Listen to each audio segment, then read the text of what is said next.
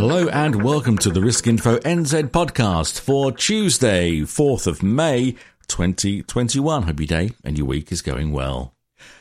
Now, cutting and pasting example answers from the FMA's website into an application for a full FAP license didn't cut any ice with the regulator when one advisor tried it recently.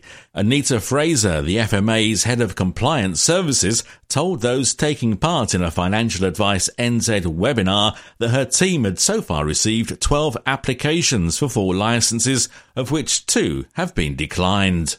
She says one applicant copied and pasted the FMA's example answers as part of their application, and Fraser says that advisor is now on their radar.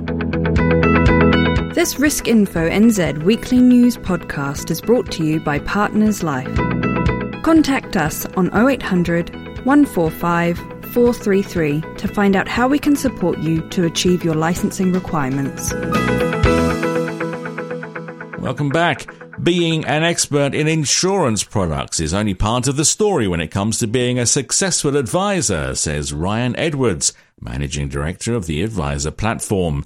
He says advisors are in the problem solving industry and that an advisor's job is to understand the client's goals.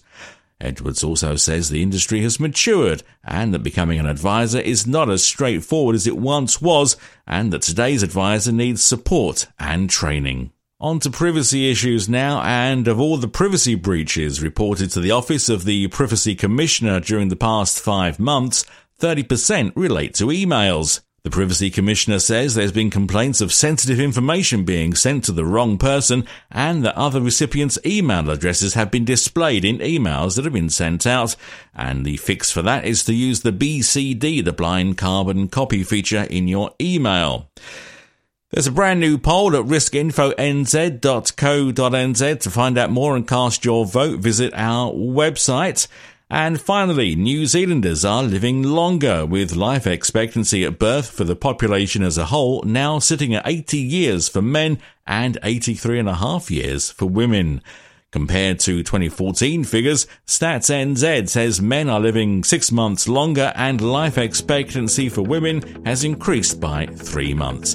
And that's it for this week's weekly wrap. Keep up to date at riskinfonz.co.nz and do please like and subscribe to our podcast wherever you find it. This Risk Info NZ weekly news podcast was brought to you by Partners Life. Contact us on 0800 145 433 to find out how we can support you to achieve your licensing requirements.